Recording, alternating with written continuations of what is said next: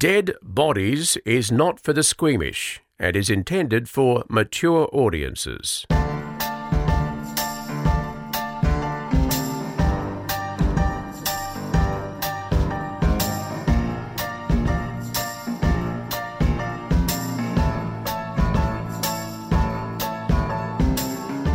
on, I hope this works. This is for Chanel. What is happening? Hold on.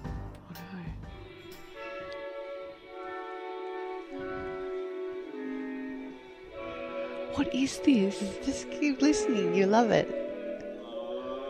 Oh my god, I love Christmas. I know you do. I That's do. I love Christmas. Christmas. What is down there playing this? Hold on, wait. Used to know. Wait, we're in Dee Dee's laundry again. For those just tuning in. It's a CD. Do you have a CD? And so Yep. Dee Dee and I are sitting on either side of this um, wooden table, Yeah. and I can't see what's at her feet, and she can't see what's at mine. I'm But going she, lift it. It's an old-fashioned boombox. There it is. wow. Kirsten, can you hear that all right back in the studio? Yeah, I can hear that. There. I'm love. Christmas. We're a week can- out. So in well, that's when we're recording it. This one, this will actually go to air just after Christmas Day. Okay. Well, if But I just know you love we're, Christmas. I love Christmas. There's more to come. It's my favourite shit. There's other things. So I put this on yesterday. Hang on, so I'll turn it off so we can be heard. Have I spoken about Christmas on our podcast Be before? merry. Yes, you have. And Oh, that's okay, how well, I we're knew gonna- to do we're gonna that. do it again. Okay, Bing, off you go. I just That's my favourite Christmas song, by the way. the air feels different. Yeah. People are nicer. So yesterday, oh, I've got an annoying bit of hair. Yesterday, all my hair is annoying. It's basically just bunny fluff on a head. why, why did they even bother putting hair on my head? It's not even proper hair. Um, yesterday, Bonnie's friends came over and made gingerbread Aw. biscuits. Now, here's the science behind that. So, in the previous years, they've got this little tradition where they buy, you can buy like a pack of. Um, To make a uh, gingerbread house? Yes. Yeah. But it's so difficult. And then it ends up being more decorations than gingerbread. I buy a gingerbread house every year. Do you like the gingerbread or the lolly? If Kirsten, by the way, someone in our feedbacks loves hearing you. So more, more Kirsten, please. Oh god, do you know what? That's uh, today's the worst episode for that because I brought in McDonald's, um, and I've been turning my mic off and just like chowing down on this bacon and egg McMuffin. But I was um, about to say, what did you order? yeah, a bacon and egg McMuffin, but they stuffed it up. So I wanted um, two hash browns because I'm feeling a little bit dusty today, Yeah, and sure. they yeah they didn't give me any hash browns. So yeah, Don't they, you check before you drive away? no, I should have. I wish I did. Oh no, Didn't Kirst. do it. I and I look like a real Karen in the in the drive-through because they go, "And that's your order." And I go, "Thank you," and I sit there and I open it and Count check it. everything. Check it's I- all there. Honestly, that's what I fear, and I was relying on those like hash browns to bring me back to life today. Oh no. they, they're not there. They're You're gonna have to get them on. Oh, I feel really you bad. can get them on the way home. I finished work for the year, and Kirsten's my executive producer on the afternoon show, but she has to do a few more days. I feel so I've got bad three about more it. days. I know. That's I know. okay. And I know she hates me for it. I can, Kirsten, I can just, I can tell. I can tell there's a lot of resentment there.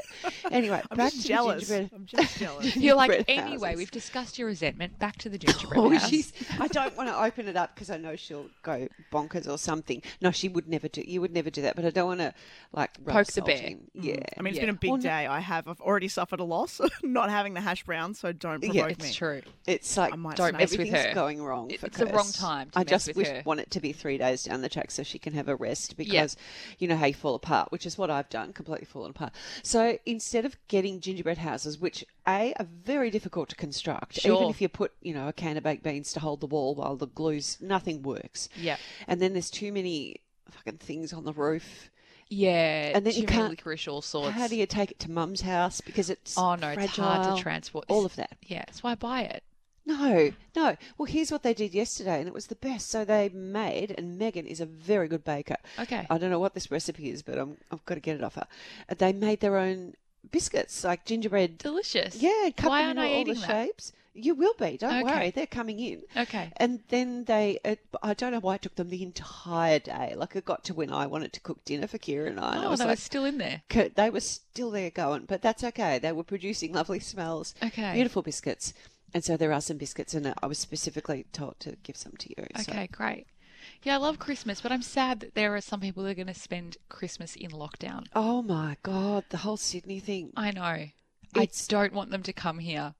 No, I saw your little. Yeah, don't. I don't. post. I want to shut our borders immediately. Tell people what you put on your Insta story. yeah, I put who- up a photo of Nicholas and I. It was a lovely photo, and I said, "You can't sit with us, especially if you're from the northern beaches." Yeah, We've been through our shit, I know, and, and no one in the country wanted us. no, and no, no one. Ca- everyone was out there living their best life, and now I want to lock the borders down. Well, we can't do that every single time I there's an outbreak. We can't. We can't. Keep, but I'll give you a tragedy. So my son Bailey is 21. He's got a beautiful girlfriend, Stephanie. They've been going out for over a year, and their first ever. You know, they saved up their money. Yes.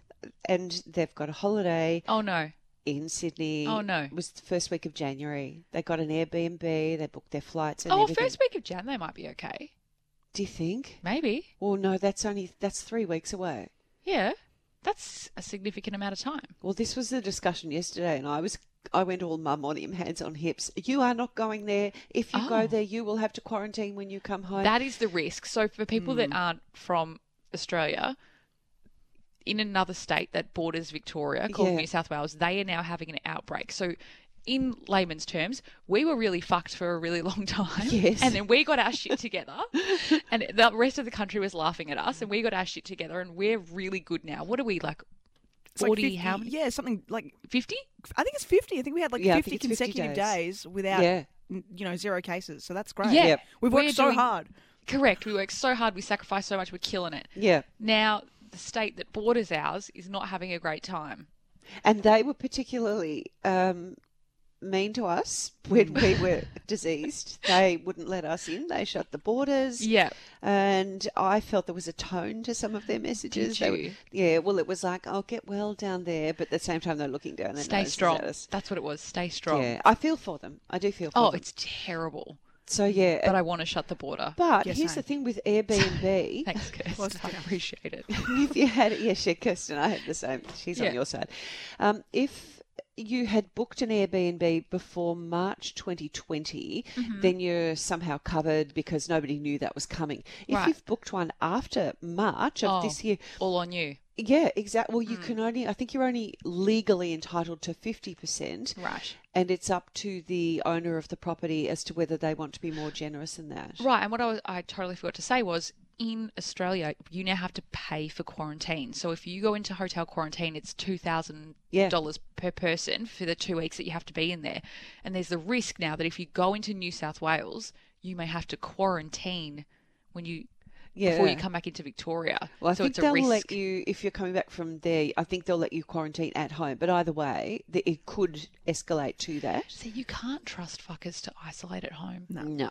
Well, it's, uh, uh, maybe the people who think that they've got it, they might be at home, but you don't know who's coming to their home. No, they go out and they touch things. Yeah, They do. but visitors come. They come. think, oh, I'm not. Oh, oh, I'll just go up to the shops, Yeah. get a coke. We've all got a bit loose with that, haven't I'll we? touch everything while I'm up there. But they're like super active. Like they'll do a day's worth of activity like after being tested. I'm like, what are you doing? yeah, You're what so about when you like see the lists of where they've been? I know that guy in regional Victoria. So we had a man in regional Victoria who I shouldn't laugh, but he did a world tour of. did? He went to He ev- went to casinos. He went into a cafe. haircut, Every touching everything, sitting down where he wasn't meant to sit. Like the people that don't get it really don't fucking get it. no.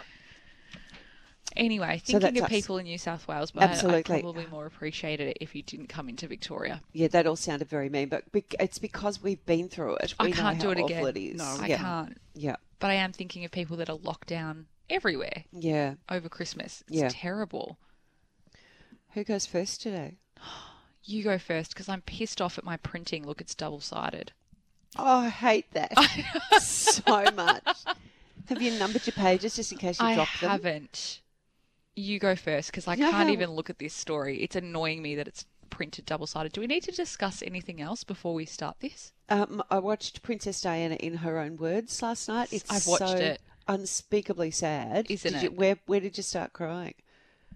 Uh, the whole thing. Yeah, where she realised Well, Camilla there were was. two of us in the Oh, marriage, wasn't there? Off, Camilla. I want to poke her really hard in the eyes. Have you been through in okay? For people that haven't watched The Crown, you need to go and watch The Crown because Yeah. it's excellent. Yeah. And then you realise all these sneaky things that were happening between Charles and Camilla that are real. Mm. Yeah. Have you googled the bracelet? Yeah, it's all real. It's real. It's all real. You, Diana, in her own words, she t- talks about where she found it. well, I went into the office and there was a drawing. Yeah. It was a bracelet. So what was he doing? Oh. You know how she took? All right. That's maybe princess. Oh, I squarely blame Camilla. Do I blame Charles a bit, hmm. but I also feel sorry for him because he, He was, was born into that fam- dysfunctional family. Yes, I do love the royal the though. situation. Yes, so do I. But you know, it's a calling. It's a whatever. There's sacrifices to be made, and he didn't choose to be born into that family. So I feel a Mm. little bit sorry for him. But Camilla should have backed off, and he should have. I'm not uh, totally blaming her. It's a bit Charles as well. Mm. He should have also backed off, but Camilla should have. She was married as well. I know. Where was the husband in all of this? I don't know. The heart wants what the heart wants. Yeah. You know.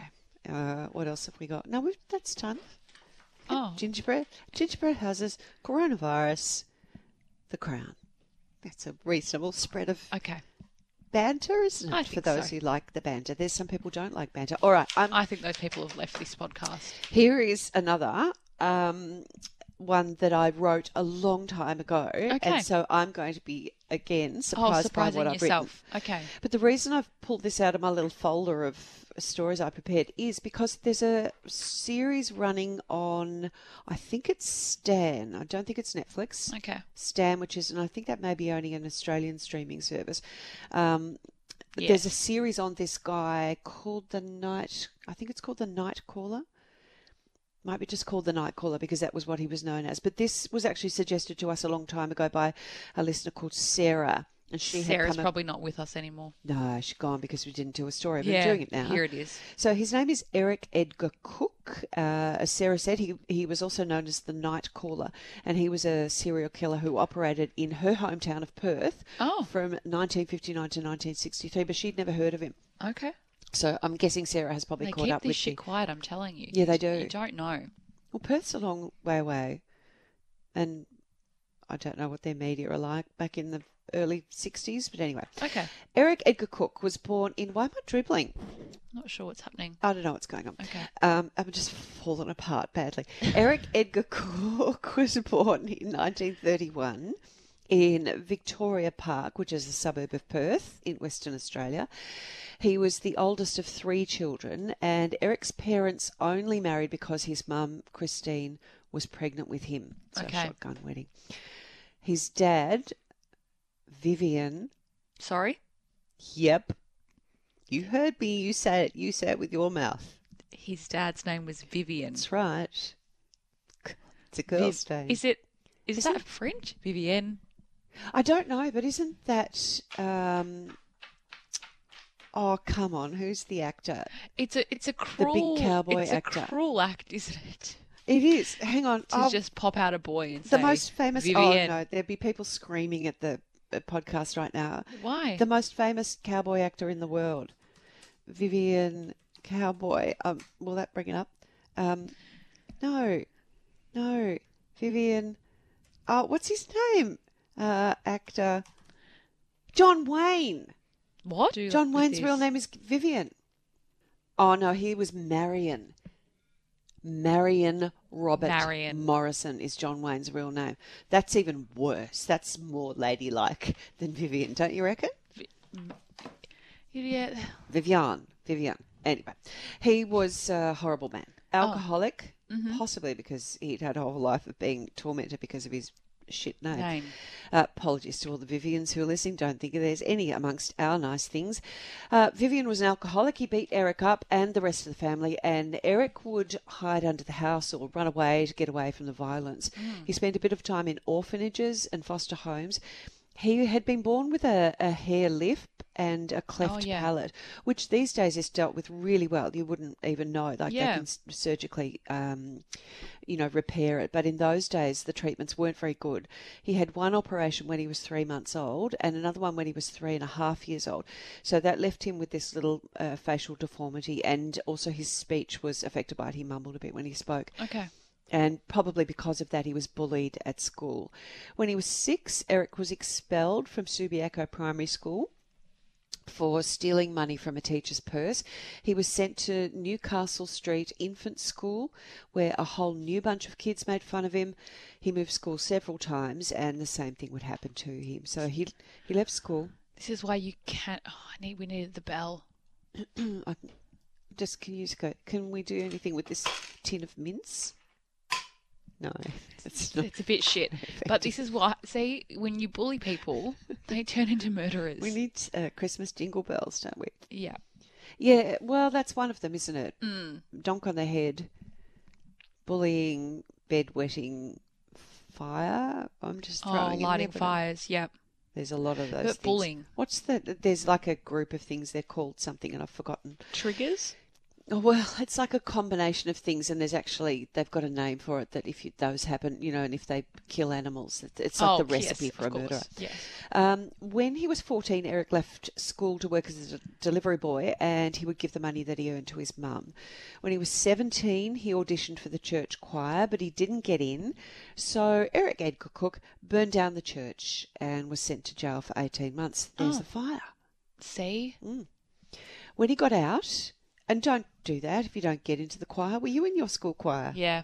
I was in mine too. I remember the day we all quit. Like we all just went in and quit one day Why? because we all decided we hated choir. Oh. Yeah, and then everyone was like, "Yeah, you just go in and tell her you don't want to do it anymore, and you quit." and so, like one by one, we all went in and we were like, "I quit." Oh. So I reckon half the choir quit on one day. Why would you quit choir? I loved it. Are you going to Scarborough Fair? No, because it was so you had to do it during lunchtime. I loved it. Are you ready for Why? it? Oh, No, Kirsten told me not to yell, so I can't be loud. I wanted to do the parsley, sage, rosemary, and thyme bit in a Well- big. why would I want to do that in lunchtime when I could go outside and play? Not at lunchtime. We had to do it in lunchtime. Oh, that's no Yeah, stinks. acceptable. Yeah. Hmm. So we quit. Look how firm and strong I am on issues. When he got out of jail for burning down the church, he began sneaking into houses to steal and he would wreck stuff while he was there. He'd damage people's clothing and furniture, he'd burn things. Now, police had his fingerprints on file from the uh, church and they, they knew that it was him doing all this, so they arrested him. In 1949, when he was 18, Eric Edgar Cooke was jailed for three years. He got out when he was 21. He joined the army, but he only lasted three months in the army because they found out about his criminal record. Um, but by this stage, he had been taught to handle firearms. Right. So he stole money from a church poor box. He was only given a £50 fine for that. In 1953, when he was 22, Cooke married Sarah Levine. She was known as Sally, a 19 year old waitress. They had seven children four boys and three girls. The marriage, though, didn't change his ways, and Cooke was arrested several times as a peeping Tom. I hate that term. Do you? Well, it makes it sound like something cute, like "oh, I'm peeping," Oh, okay. Yeah, true. It and does. it's what a violation. How? Oh, it's terrifying. Could you? oh, Yeah. okay, so when I'm home alone, I shut all the curtains. Yes, and do you then like look at all the cracks to see whether someone could see Yeah, in? yeah. I shut all. The, it's my biggest fear is seeing someone standing at a window. Yeah, I would die. because there's that thing where if you've got the light on inside, I know you they can't see out as. Yes. Yes, I hate that. Yeah, same. Uh, so he was arrested for being a peeping Tom. He ended up in jail for two years for stealing a car. He got out again in 1956 and he got work as a truck driver. But at night he was still peeping into women's windows and breaking into people's houses. On the 29th of January 1959, he was out prowling and he saw a 33 year old woman. I don't know how to pronounce her name actually. It's P N E N A. Pnina. Pnina? Pina? Maybe the N is silent. Yeah, maybe. Pina Berkman. She Yeah. was um, in her flat. She woke up when she heard him in her flat and she fought back when he attacked her. She scratched his face but he overpowered her and he stabbed her to death with a diver's knife. So he wasn't caught for that murder. He laid low for a while, but then he started up again. He started stealing cars and running people down with his oh, car. what the? His first hit and run was on Nell Schneider. She was a 29 year old mother of four from Amsterdam. She was thrown from her bike and she was left with a fractured skull and permanent brain damage. I think I've told you this. So we've spoken about James Gargasoulas on this podcast before. He mm. madman who drove through the city running people over. Ever since covering that, whenever I sit at a set of traffic lights in the city, there's so many people that walk through those intersections. I push my foot so hard on the brake. Oh, Yeah. oh, I always just subconsciously do it yeah. because I'm so terrified of my car rolling or doing like not that my car is ever going to do that. Can you imagine? Well, I, I actually, I'm so paranoid about it. I, this is going to sound weird, but I hit someone with my car once. Here we go. But I, hang on, let me tell you what happened. Righto. So, here we are. Another um, story that we didn't know about TD's life. the most terrifying thing. So I was driving from St Kilda down to Brighton to go to a Stop. gym that I went to. Yes. What year are we in? Um, it's before I was pregnant. I want to say early 1990s. Okay. I was driving a, I think a Honda Accord at that hmm. stage. It was pouring with rain. Oh, no. I was driving along at the speed limit on the Nepean Highway. For those not from Melbourne, it's, it's a big, big, Big- five lane yeah. highway. I, well, I think I wasn't even. I, I may have been at traffic lights. In fact, I think I was. I was. Yes. Now, okay Coming back. because everything kept, went in a blur. It was at traffic lights and the lights changed, and I had just started. Right. So I was only probably going 20 or 30 k's an hour. And then suddenly, bang, this young man was like on my windscreen, Oh my on my bonnet, on the ground. Did it crack your windscreen? Um, Can't remember. no, it No. didn't. Okay. Yep. No, I think there was a bit of damage to the bonnet. Mm. He got up and kept running No. and ran off. No. Yes. So yeah, it was the weirdest thing. So um, I've like stopped, Of course. terrified. Like what's happened? It's pouring with rain, and it was next to there was a car yard, and a couple of people came running out of the the car yard, and they said, "Are "You okay?" And I said, "I've just hit someone. I've just hit someone." I said, "I didn't even see him. I don't know where he came from. I don't know what happened." Mm. So they had called the police when they saw it happen. Yeah. And they saw him run off. So the police actually found him. Oh. He was only fairly young. He was like maybe 17 or 18 or something. And um, I went back home. Police took my details, took a little report from me there. There was no damage to my car, so there was nothing further Yeah. there. Anyway, the police contacted me later, and I said, "What happens to me? I'm so sorry. You know, I didn't, I didn't see him. I didn't see him. I don't know what happened, where he came from." And the police said, "No, you've got nothing to worry about because what had happened was he had actually robbed a house Oh. on the other side of the highway." And had the stolen goods on him, Yeah. and was running from that, running from you know stealing, Yeah. Running from the crime. so that's why I didn't see him. He literally he so he had ran when the crossing was saying don't Right. cross. So he had run against, you know, effectively a red light a for red, him, and yeah. that's why I didn't see him. And they actually ended up arresting him, and he wasn't badly hurt. Like it wasn't. This is definitely another story that you should have told us. sorry. Mm. Mm. It's episode 108. Yeah. Thank you. 108 episodes. One hundred and eight. Well, and forget stuff, but um, yeah, yeah. So there you are. Um, but it's a horrible feeling. It is the mo- Oh, it would be. most. Yeah, I think Yeah. I've got a feeling I was like sick because Mm. I thought I'd hurt him, Yeah. and then it was when he'd run off. It was like, oh, it's like a, you know, dogs run away when they I hurt. know. Uh, where are But he's deliberately running people down. Okay. Okay. Australia Day 1963, things got much, much worse than that, if possible. So Cooke was Cooke was uh, prowling the streets at night. He was carrying a rifle that he had stolen the night before from a house in South Perth. 2.40 in the morning, a couple were sitting in their car near the beach in Cottesloe when they saw a man lurking across the road. So the man in the car, Nicholas August, he yelled at the man that they saw to clear off and he threw a beer bo- bottle at Cooke. Cooke raised the rifle and he shot August and the woman, Rowena Reeves. He hit her in the wrist. Another bullet hit Nicholas in the neck. So he managed to drive to Fremantle Hospital for help. Cooke then went to the flat of Brian Weir, a 29 year old accountant. I don't think he knew him. It was just a random house he went into. It was so hot that night that um, Brian Weir was sleeping facing the open veranda door. Cooke shot him in the head. Weir was operated on by brain surgeons for more than six hours, but he was left blind in one eye, unable to speak properly, and he was paralysed down one side of his body. And then he died two years later as a result of his injuries. The next was 19 year old John Sturkey, an agricultural science student who was sleeping on the veranda of a boarding house. We used to do that back in those days when it was hot. Uh, Cooke shot him in the head. He died instantly. 55 year old George Walmsley.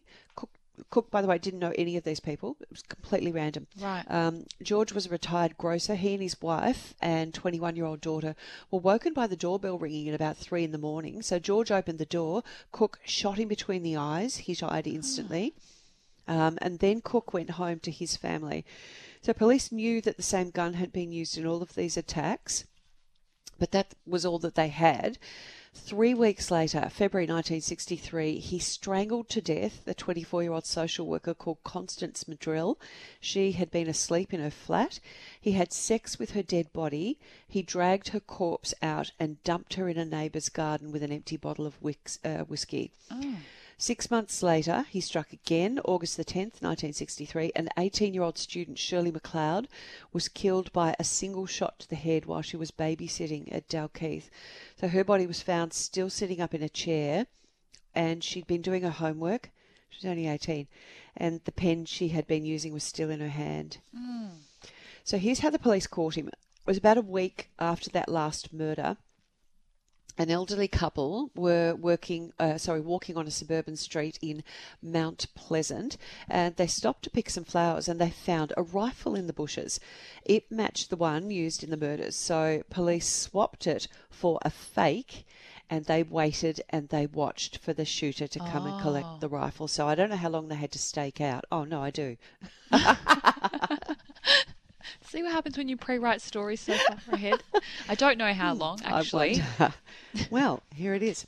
Uh, two weeks later, they so for two weeks they watched the bush. Yep. And then on September the second, Cooke rolls up. At first, he tried to deny that the most recent murder. Saying that he'd been home that night, but his wife Sarah refused to cover for him. So Cooke then confessed hmm. to numerous crimes 22 violent crimes, 8 murders, 14 attempted murders.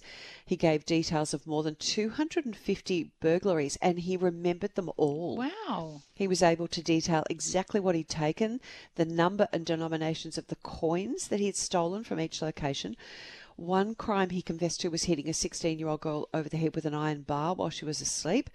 Uh, she had no idea that it had happened. She thought that she'd fallen out of bed and hit her head while she was asleep. He also confessed to two murders that other men had already been jailed for, and I'll get to those in a moment. Cooke was convicted on the charge of murdering John Lindsay Sturkey, who was one of those five Australia Day shooting victims. Yes. He tried to plead insanity. His lawyer said that Cooke was a living ab- abnormality. The WA Mental Health Services uh, director said he wasn't mentally ill, but instead he had a chronic, long standing resentment against society. Mm. He thanked the judge. He accepted the verdict calmly, so I think he wanted to be Okay. jailed. After three days of evidence, the jury took just an hour to find him guilty. He was sentenced to die by hanging. So about a year later, October the 26th, 1964, Eric Edgar Cooke was the last man to be hanged in Western Australia. Okay. So just quickly on the two men who were jailed for the crimes that Cooke actually committed. In 1959, he Melbourne, uh, a Melbourne heiress to the so there used to be a brand of chocolates called Robertsons. I don't know if they still made, but she was the heiress to the Robertson chocolate empire. Jillian Brewer. She was 22. She was living in an apartment in Cottesloe, and he murdered her. Uh, he stabbed her to death with a tomahawk and a pair of scissors. Jesus. And a deaf. This is so sad. A deaf mute by the name of Darryl Beamish was sentenced to death in 1961 for that crime. So his conviction was quashed in 2005. Uh, he had appealed six times. In 2001, he was awarded $425,000 from the WA government for his wrongful imprisonment. So hang on, if he was let out in conviction quashed in 2005 and the murder was in 59. That's most of his life. Jesus. And he only got four hundred twenty-five thousand dollars. It's not enough, is it? The other one, You'd want to add another zero onto it. absolutely. Uh, the other one was John Button. He served five years, uh, more just over five years in prison for the manslaughter of his girlfriend, Rosemary Anderson, 17, in a hit run. This happened back in 63 when she walked down a Perth road. Cooke confessed to her murder. Button's conviction was quashed in 2002. He was awarded $460,000. Um, the reason it took so long for their convictions to be quashed, it, it was a 1998 book by journalist Estelle Blackburn called Broken Lives that had enough evidence for the state government to conduct new appeals for both men. Uh, Sally Cooke, that's especially sad because John Button, if she was his girlfriend and he was sent to jail for her murder, like he would have been brokenhearted about losing her anyway. Right. Uh, October 2019, Sarah Sally Cooke. Was she the one that thought she'd hit her head on the bedside? Yep, I think that was her. Uh, she died at the age of 85. Um, she was left to raise seven. Oh no, I beg your pardon. She's his wife. See, this is what happens when you write it. Yes. Um, so his wife died at the age of 85. So she was a victim as well. She was left to raise seven children alone after his arrest and was always left with the stain of his name against hers. And he had told her that he had committed the murder that had been pinned on the other two. So, she, oh, she was the one who came forward about those Okay. two murders. Okay. And she supported the efforts to clear their names. Bravo, Sally Cooke. Rest in peace. What a horrid, horrid man. Horrid. And there's a stack of photos I've just remembered we've got of him, which will go up on our socials. Okay, great. Mm. I'm doing a story that was sent to us by Kelly some time ago, I think, now that she sent this through. Mm-hmm. So we're going to West Philadelphia to a place called the Women's Medical Society. And that's a medical facility that's run by a man called Dr. Kermit Gosnell. I should have checked what year we're in. Is this the episode for stupid names? Kermit. Seriously, it's a I frog's know. name. It- Don't use it on a person. Uh, we're in Oh. the 1990s, I think. I Yeah, read- yeah. So we're like early 1990s, late 80s. He was charged in 2011. Okay, Yeah. well, I don't want to look at it anymore. Okay, stop looking. surprise. Stop looking. Stopped. Okay, so he grew up in the area, uh, West Philadelphia, and he ran the clinic with two other staff members who were not doctors. Mm, Mm. but that didn't mean they didn't try to act like doctors, making, diagnosing patients, handing out drugs, all of that. There's a new series, podcast series of Doctor Death. Is there? Yeah, about a guy called. Unfortunately, his name's. I think it's Fata. But unfortunately, I know. What's happening today? I don't know how the lady doing the story keeps a straight face, but yes, if you listen to the Oh, first Doctor Death I did series, listen to it. yeah, there's a second one up. Okay. Well, the clinic itself was ghastly. It reeked of animal urine, courtesy of the cats that were allowed to roam around it. Furniture and blankets were blood stained. Instruments were not properly sterilised. Disposable medical supplies were not disposed of, and they were reused over and over and over again. Medical equipment such as the defri- I can't say this word. Defibrillator. Thank you. And the um, blood pressure cuff were always broken. And even when they did work, they weren't used. The emergency exit was padlocked shut. So why would anyone go there? The answer is actually quite simple. By day, the Women's Medical Society ran as a prescription factory. So you could go in, say what you Oh, wanted right. to. Yes, say I want this, and you'd leave with a script. Basically, all you needed to do was pay the right price. Can I take a guess at what a lot of the prescriptions were? Yes, I actually know. So please, Contraceptive pill. no, Because a lot of girls would want it, but not want their parents to know that they were taking it. no OxyContin. What's that for? Isn't it like a Hang on a minute. Doesn't that make? I'm sure I had that when I was in What? labour. It Well, it induces. sleepiness? No, it's used. I'm See, sure- we're so not drug takers. I think that's what they give you when you're in labour. What is it? I thought it was Is like it- a massive painkiller. Like, it's a yeah, you're Yeah. spot on, Curse. It's a massive painkiller, Yes, it is, and they give it to you in your spine. highly addictive. So you, they Mm. can deaden you from the waist down when you're giving birth. So you're uh, conscious and fine and everything, but you can't Mm. feel all the downstairs action. Yep, all the downstairs action. So people, it was just a revolving door of people coming in and wanting to get meds. and basically, the business was so profitable that old mate Kermit didn't even turn up sometimes to work. He would just sign every single page of the Wow. script book and let his untrained doctors fill out whatever they wanted mm. and hand it over. What Dr. Gosnell did turn up for was the clinic's nighttime operations. So, daytime script factory, nighttime abortion factory. Aha, there we got it. The business model for this was high patient turnover while keeping expenses low. Hmm. At the time, Pennsylvania, in Pennsylvania, abortion was legal, but it required health initiatives to go along with it. So basically, you couldn't just walk in and say, I want an abortion. Yeah. You had to get counseling before, you had to wait 24 hours between meeting your doctor and having the procedure in hmm. case you changed your mind, and minors had to be accompanied by a parent. Yeah. But at the Women's Society, none of that was necessary. Because in a lot of cases, you wouldn't want to do it that not public. I know that's not public, but Hmm. um, if there was an unwanted pregnancy, it might be, you know, perhaps a girlfriend who'd been with a boyfriend. She didn't want Yeah. anyone to know, or perhaps Yeah. a w- woman was having an affair and got pregnant. You know, there was a lot of times they wanted to hide it. So there were basically no rules. You could walk in, have the procedure done immediately. You didn't need to have a custodian with you. Right. All that actually mattered is if you had the money to pay for the procedure.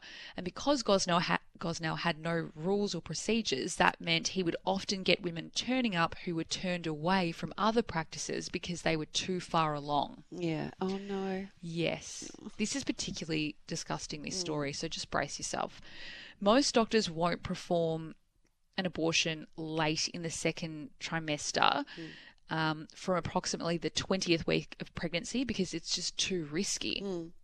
And late term abortions after the 24th week of pregnancy are just illegal.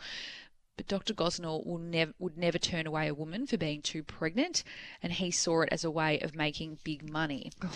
However, abortions did require ultrasounds to prove the gestational age prior to the abortion because you have to remember he's actually registered as a proper abortion clinic. Mm-hmm. He's just only doing it at night time and he's dodgy. So, you still had to ultrasound women and submit the ultrasounds. So the way he would get around that was he would use the untrained he would train the untrained staff on how to dodge up the ultrasounds. So he would tell them how to position the ultrasound in a way to make the baby look smaller. Oh, okay. Because yeah, because they do that little point to point measuring thing all the time. Yes. So he would Oh. yes, and if they couldn't get it done right to make the baby look smaller, he would step in and do it again Right. himself to make the babies look smaller. So the problem here was that many of these babies were too big to be aborted in the way that proper clinics would do would- would do an abortion. So Gosnell would check in the women and he would give them labor inducing drugs to bring on labor, then leave and return hours later as for pain medication, well, he didn't want women to scream during the procedures, so he would instruct his untrained staff to totally sedate them. God.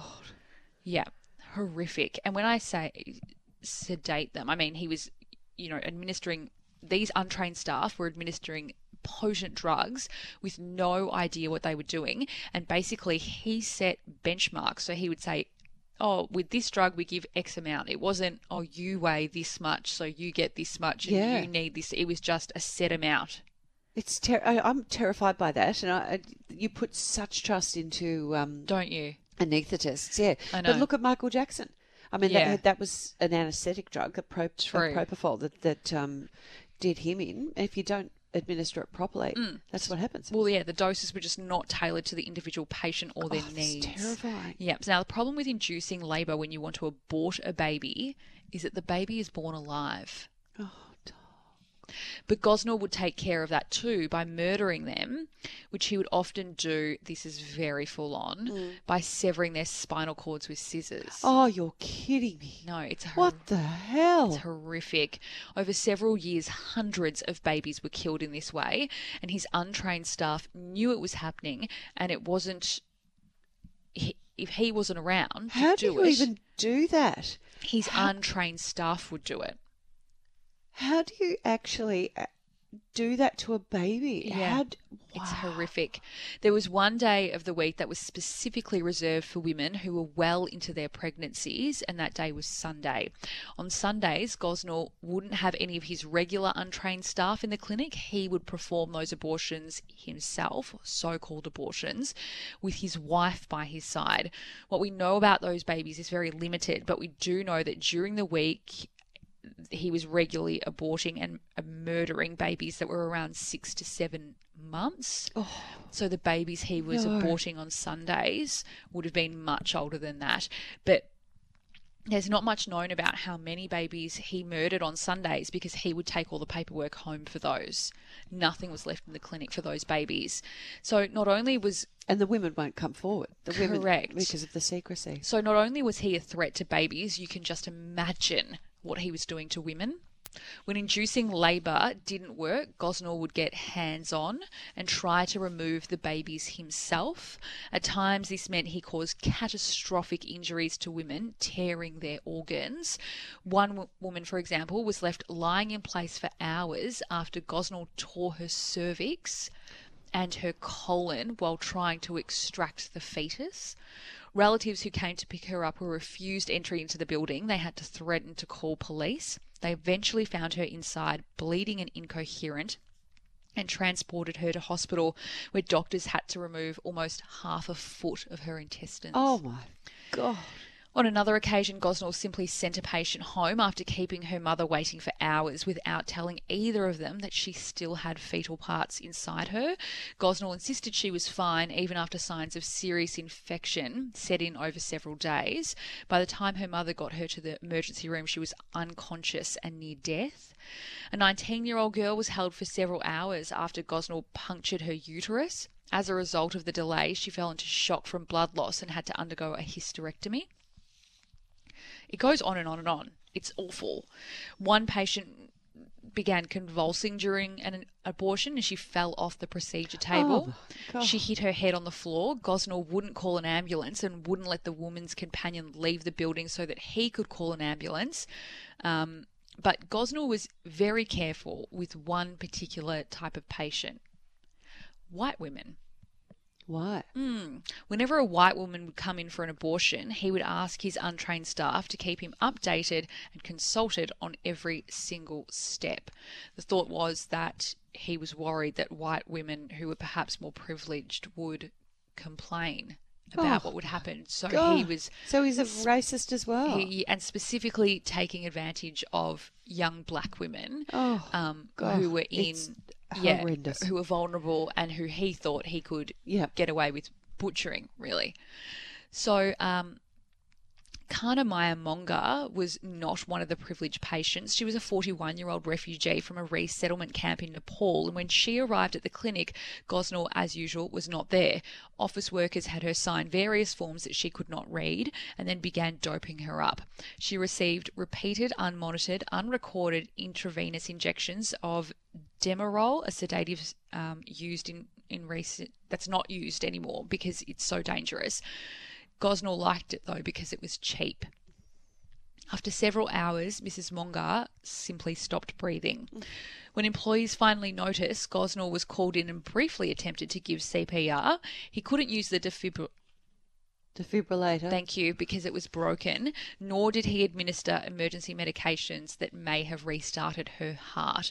After further crucial delay, paramedics finally arrived, but Miss Mongar was brain dead before they were even called. In the meantime, the clinic staff hooked up machinery and rearranged her body to make it look like they had been in the midst of routine of a routine safe abortion. Even then, there may have been a, a slim hope of reviving her because the paramedics that got there they were able to generate a weak pulse but mm. because of the cluttered hallways and the padlocked emergency door it took them over 20 minutes just to figure out how to get her out of the building. Doctors at the hospital managed to keep her heart beating but they knew that what they were trying they never knew exactly what they were trying to treat because his untrained staff kept lying to them about how much and what drugs they'd given her by that point there was no way to restore any neural I can't say that word either Neurological. thank you activity why can't I talk today Uh, I can't either, and I'm dribbling. I think so. I'm getting my period. Life support was rem- I know. Life support. suppose once a month. Yeah, I've that's forgotten. Usually. What that's like. Life support was removed the next day and she was pronounced dead. So you're probably thinking at this point, where is the health department in all of this? Yeah. Hmm. Well, the health department had contact with the Women's Medical Society dating back to 1979 when it first issued approval to the then to open the abortion clinic. It did not conduct another site review until 1989, 10 years later. Numerous violations were already apparent, but Gosnell got a pass when he promised to fix them. Site reviews in 1992 and 1993 also noted various violations, but again, they failed to ensure that they were corrected. Mm. So, what happened after 1993? Well, in an effort to be pro abortion, Pennsylvania Department of Health decided to stop inspecting abortion clinics as they felt it was an intimidating practice that put up a wall for women seeking abortions. There were complaints about Gosnell repeatedly. Several different attorneys representing women injured by Gosnell contacted the department. A doctor from uh, the Children's Hospital of Philadelphia hand delivered a complaint advising the department that numerous patients he had referred for abortions came back with the same diseases. And I'm going to assume that if people complained about him, that others would assume that they were just anti-abortionists. On Well, it's such a polarizing issue. It definitely of- is. Yeah. You know, so the medical examiner of Delaware County informed the, the uh, department that Gosnell had performed an illegal an illegal abortion on a 14 year old carrying a 30 week old baby. Oh God. And the department received official notice that a woman named Karnamaya Mongar had died at Gosnell's hands. Yet not one of these incidents raised alarm bells, not even Miss Mongar's death, and pro- or prompted the department to look at him or the Women's Medical Society. Jesus. It wasn't until the Women's Medical Society was raided in 2010 for the script Oh, business, right. Okay. Yeah. and the news broke that the health department acted. So the raid was carried out by the FBI as a drug trafficking investigation. And District Attorney's Detective James Wood learned from one of the clinic employees that a woman had died there in the year prior following an abortion procedure. Based on that information, Detective Wood believed that the further investigation of the woman's death was warranted. The detectives searched for a police report on the incident, but they didn't find any. So they went to the Philadelphia Medical Examiner's office to try and find the identity of the woman and to find more about her death. Uh, he learned that that woman was Miss Mongar and that her toxicology report revealed she had an extremely high level of Demerol uh, in her at the time. The search team discovered fetal remains stored throughout the clinic. They were in bags, milk jugs, orange juice cartons, and even in cat food containers. No. Some fetal remains were in a refrigerator, others were frozen. Gosnell admitted to the detective uh, that at least 10 to 20% of fetuses were probably older than 24 weeks. But there was another organisation that could have stopped Actually, this. I actually can't breathe. It's horrible. Uh, that department was is called the Department of State. Uh, the Department of Health regulates facilities, and the Department of State, through its Board of Medicine, licenses those facilities. Like their colleagues at Health, however, the Department of State officials were repeatedly confronted with evidence about Gosnell and repeatedly chose to do nothing. Indeed, in many ways, the state had more damning information than anyone else on what was going on. But if we can go back to the raid for a second, hmm. in light of the suspicious death of Miss Mongar and the significant health and medical concerns, a DEA agent, Stephen Dougherty, invited personnel from the Pennsylvania Department of State that I just spoke about. Mm. And the health department to accompany law enforcement officers on the February 18 raid. Mm. So to come again and have a look. No one from these agencies had vini- visited the clinic in more than 15 years, even after they, the Department of Health had been told about Miss Mongar's death. Yeah. The search team waited outside until Gosnell finally arrived at the clinic around 8:30. And when the team members entered the clinic, they were appalled, describing it to a grand jury as filthy, deplorable, disgusting, very unsanitary, very outdated, horrendous, and by far the worst that these investigators had ever experienced or encountered. There was blood on the floor. Oh God. A stench of urine filled the air. A flea infested cat was wandering through the facility at the time, and there were feces scattered throughout. Semi conscious women scheduled for abortions were moaning in the waiting room or the recovery room, where they sat on dirty recliners covered with blood stained blankets. All the women had been all the women had been sedated by unlicensed staff long before Gosnell arrived at the clinic and staff members could not accurately state what medications or dosages they had been administered by while they were waiting. Um, and many of the medications given to them were past their expiry dates. They ended up having to call a whole lot of ambulances to take all the women that were in there while the raid was going on to hospital. Almost a decade ago, a former employee of Gosnell presented to the Board of Medicine with a complaint that laid out the whole scope of his operation the unclean, unsterile conditions, the unlicensed workers, the unsupervised sedation, the underage abortions, and even the overprescribing of pain pills with high resale value on the street.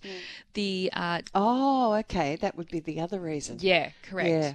The department assigned an investigator whose investi- investigation consisted primarily of an off site interview with Gosnell. The investigator never inspected the facility, questioned other employees, or reviewed any records. Department attorneys chose to accept the incomplete investigation and dismiss the complaint as unconfirmed. And that wasn't the only complaint made to the department, who failed to act again and again. The National Abortion Federation, the NAF, is an association for abortion providers that upholds the strictest health and legal standards for its members. Um, after Miss Mongar died, Gosnell bizarrely tried to start applying for. What? Yeah, he, he tried to apply to get on, uh, a, be made a part of that federation. Um, but despite his various efforts to fool one of the evaluators from uh, NAF, she readily noted that records were not properly kept, the risks were not explained to patients, the patients were not monitored, that equipment was not available, and that um, pain killing drugs were misused. It was the worst abortion clinic she had ever inspected. She rejected his application, um, but she never told anyone about it. So she went, rejected his, knew that this was all going, but just never told anyone about the horrible and dangerous things that she'd seen. Holy shit. And this is the grand jury talking now. There's a, a huge grand jury report on the internet about this. It's it's a horrible read, but it's also mildly fascinating. Um, they said, We think the reason no one acted is because the women in question were poor and of colour, because the victims were infants without identities, and because the subject was the political football Yeah. of abortion. Yeah. Um, so Gosnell, Lynda Williams, Adrienne Moton, and Steve Massof were all charged uh, with first degree murder. And uh, there was a whole lot of other people that worked there, the untrained staff, that were also charged. Gosnell was given life without the possibility of parole. Lynda Williams, who worked there, was given five to ten years for her crimes. And uh, Adrienne Moton pleaded guilty to third degree murder, admitting to cutting the neck of 10 babies and to racketeering charges. She was only sentenced to 11 and a half to 23 months. And I'm not sure if that's because she cooperated. Yeah. I'm not sure. It seems quite a light sentence. But then there's um, there's also a part of this grand jury report is the uh, Oh, the price, price list. What, he, what was for abortion. So for non-surgical termination, four to eight weeks. I wonder what that was with the chemicals, some sort of injection. That, Yeah, Yeah. six hundred and twenty-five dollars if you wanted insurance. There was a discounted price for cash of four hundred and fifty dollars, um, and it goes on and on. He literally has babies here listed twenty-three to twenty-four weeks. Oh. Almost always a three-day procedure in brackets. Um, eighteen hundred and fifty dollars or 1,625 for a cash discount. So I wonder what happened to he obviously made a lot of money out of that. I wonder what happened to all the money that he made. And then you could choose what level of sedation you wanted. And how are you supposed to choose that? Yeah. You don't know. for a different price local sedation, heavy sedation, twilight sedation, or custom sedation, which we People know he never are not- offered.